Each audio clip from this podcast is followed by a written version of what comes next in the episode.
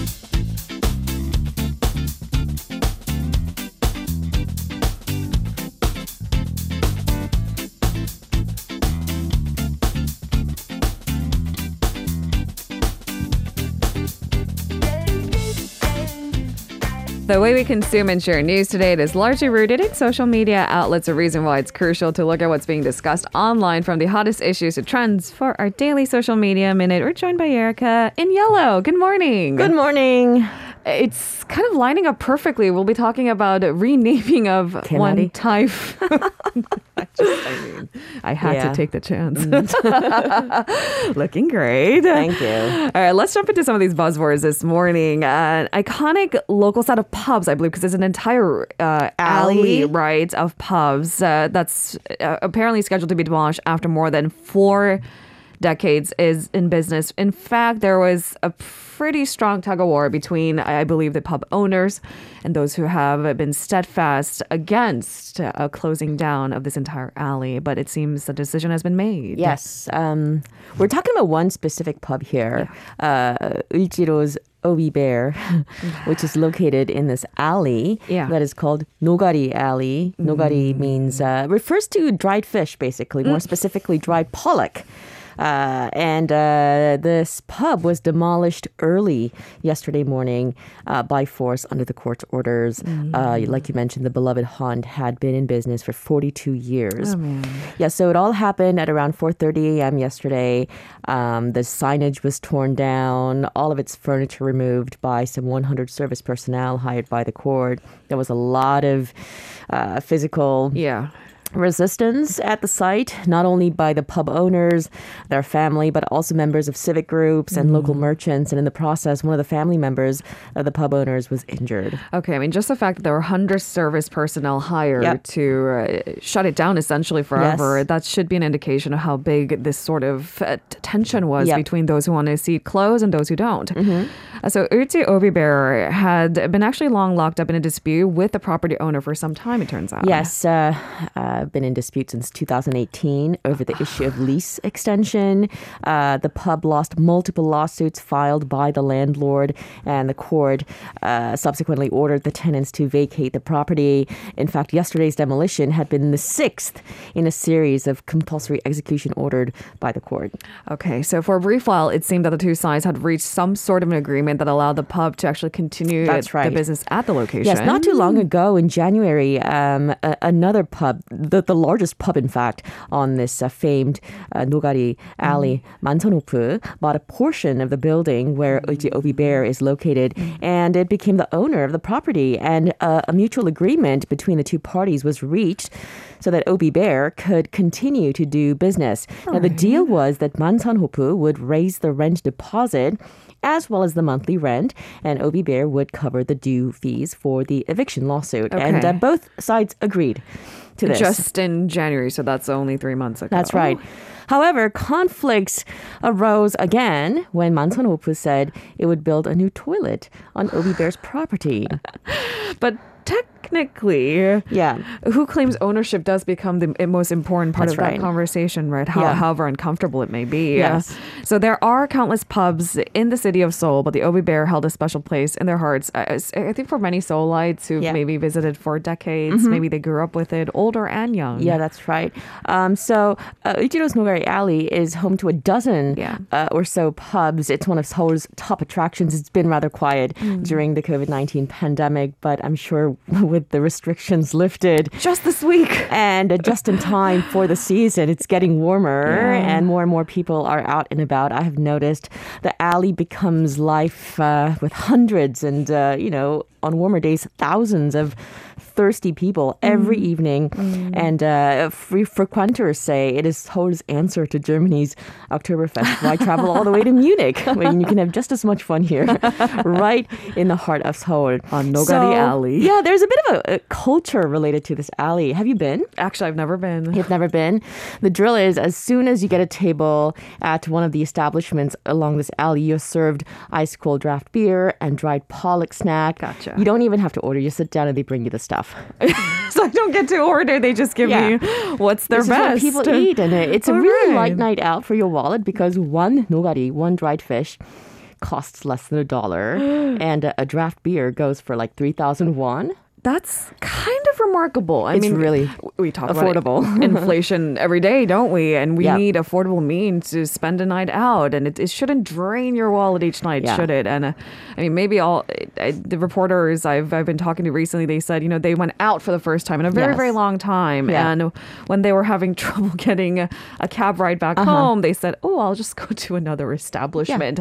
In which case, it costs a lot of money. Yes. And this might be a nice way to, I suppose, keep the tradition of having a fun night not costing you a exactly. And the really interesting part about this whole neighborhood is um, th- this this pub area is Yeah. hidden from the main street. Oh. Uh, it's in the back alleys, but then um, you know eh, you will be very surprised because it, this is an Mm. industrial area. It, it has been for decades, and then there are factories and Mm. you know printer shops and. Uh, Ah, all of a sudden, you walk in, and then you find hordes of people just sitting outside. I think I've been.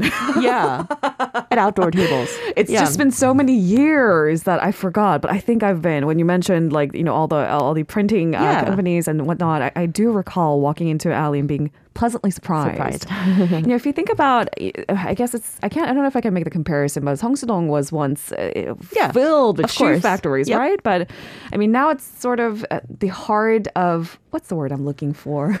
hipsters. hipsters. It's commercialized quite a bit. Um, it's it's it would be in our interest to preserve something of the old and something of the dated, right? You know what makes these uh, places, um, you know, valuable? I Yeah. guess is these establishments, and You're you know, tearing them down. It kind of takes away that whole charm. Exactly. Uh, gentrification is, I think, a, a bigger Uh, issue. mm-hmm. It's not an easy answer because, of course, these neighborhoods become more expensive as time goes time goes Mm-hmm. by. But I don't know. Maybe that's the reason why there are civic groups Yeah. actively trying to fight for some of Yes. these Nogari Alley pubs Yeah. to stay. All right, on to our second story. Here's another trend. If you live alone, I wouldn't be surprised if you use a service like such. You put out your laundry in a designated bag and you sign up on an app and they pick it up and they bring it back to you clean, dry cleaned, hassle free. Yes, exactly. You know, dry cleaning service has always been popular here in Korea, but when it comes to just regular laundry, Yeah. people did their laundry at home. You're right. And Yeah. honestly, um, trying to do my laundry for all of winter's heavy and puffy clothes and uh, the bedding, the comforters, it's a hassle if you don't have a big, big Washing machine and a washing dryer. machine at home. Yeah. So demand for mobile based laundry service here in South Korea has surged during the COVID 19 pandemic. And mm. experts say the service is especially popular among millennials and Generation Z. Uh, industry experts say the demand more than tripled compared to ah. early last year. Mm. And it's expected to explode. yes. Go even bigger. Yep, there is one company that is leading the mobile-based laundry service industry. Uh, the name is Laundrygo. Mm. It's opening the world's largest laundry facility next month. You heard that right. That's some sort of world record we're trying to Yeah. go for. I think the previous uh, previous city for having this title of have, being home to the world's largest laundry facility is um, Chicago. no way. Yeah, they have like pizza nights. Yeah, i i- it's crazy. it's not just a, a laundry facility. They they cater to their customers in all kinds of ways. This is so exciting Yeah. if you think about it. I mean, laundry, bring people together. Like, because in my head, I was just expecting a big, hollow, white laundromat, but maybe it could be a little bit more than that. The world's largest laundry facility. Yes. I want to talk a little bit about this company because right. last fall, the company announced that it had raised a total of 50 billion won or 41 million US dollars from uh, Korea Development Bank, for example, Altos Ventures, mm. DS Asset Management, mm. Samsung Venture Investment, SoftBank Ventures, mm. and it quickly became the next unicorn candidate of South Korean venture startups. And uh, investors have described this company as having the potential to grow significantly, not just here in South Korea, but also in the global market. I mean, why not? I mean, if, if it has a competitive edge in cities that don't have a similar Yep. format, why mm-hmm. wouldn't they? And of course, if they have the right tricks, then they could you know, put this in any city, Uh-huh. right? I feel like most MZs could benefit off of, Yep. I don't know, an easy, hassle-free service that takes away your laundry. Yeah. Let's talk a little bit more about the beginnings of Laundrygo because anytime something is close to being dubbed a unicorn, there's a lot of excitement. Of course, it's about public listing and who makes a lot of money. Of course. Now, uh, the founder of the company, Chu Sung-woo, is hailed as an icon of disruptive innovation. he, in fact, did not start out as a developer. Oh. He was Oh. a corporate publicist. Uh, he left the company at a young age. He transformed himself into a startup entrepreneur. Uh, he took on the role of CEO of Baemin Fresh, run by uh, Baedal Minjok, and basically a star was born. Uh, in 2013, uh, the company introduced the industry's first uh, morning fresh food delivery service. He later founded Uishikju Company. Uishikju basically means food, clothing, and shelter.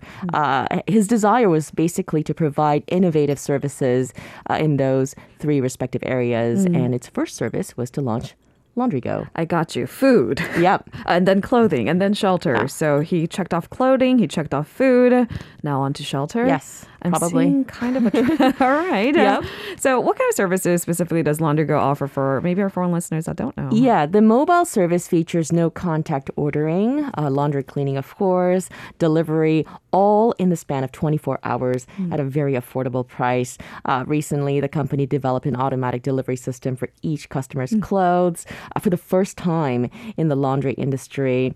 Um, you know, it, it's crazy what this uh, laundry uh, service company is able to do in the span of one day. They recently they're going to open a new facility in Gunpo next month.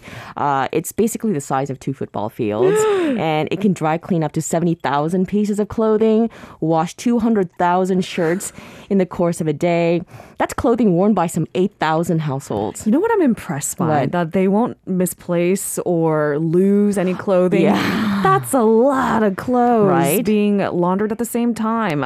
I do understand that they're trying to implement more AI services so that everything is on point. Yep. And How much does one pay for a laundry service? Because if it's not affordable, well, MZ will not care much for Yeah, it. Yeah, so uh, you would pay around twenty dollars, including delivery fees, for ten shirts. That sounds so affordable. Yeah. And I don't know, depending on what na- which neighborhood you live in, uh, it could be really expensive to dry clean or to send a sh- single shirt. I think the best part is it's delivered to your door, and it's done within the span of twenty four hours. Do you think we're getting lazier Yes. and lazier?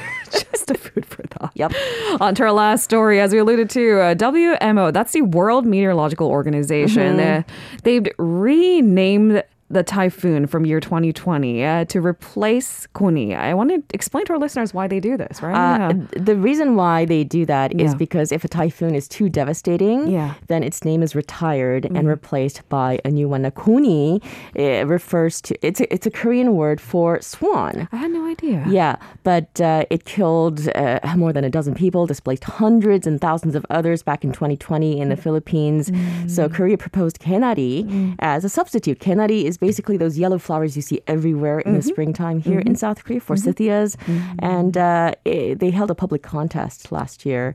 And To pick the right name, right? to pick the right name, and Gaenari was selected. Okay, so now it's Gaenari's turn to replace the name Goni, and so we will be now and and I suppose in the future referring to as the Gaenari. Yes. Okay. So Gaenari's turn is going to come after 111 future tropical cyclones. Um, given a total of 25 typhoons, uh, you know, happen each year on average, Okay. it's expected to take at least four years to see a typhoon named Gaenari. Four years is not so far off. When you said a hundred, I saw I thought maybe ten years. No, four years. Just four years. Yep. Thank you very much, Erica. Have a great weekend. Have a lovely weekend. If you're listening to our program using the podcast service, just a reminder that we do go live Monday through Friday, 7 a.m. Korea Standard Time. So tune in and help us make the show more informative by giving us your input. See you bright and early on Good Morning Seoul.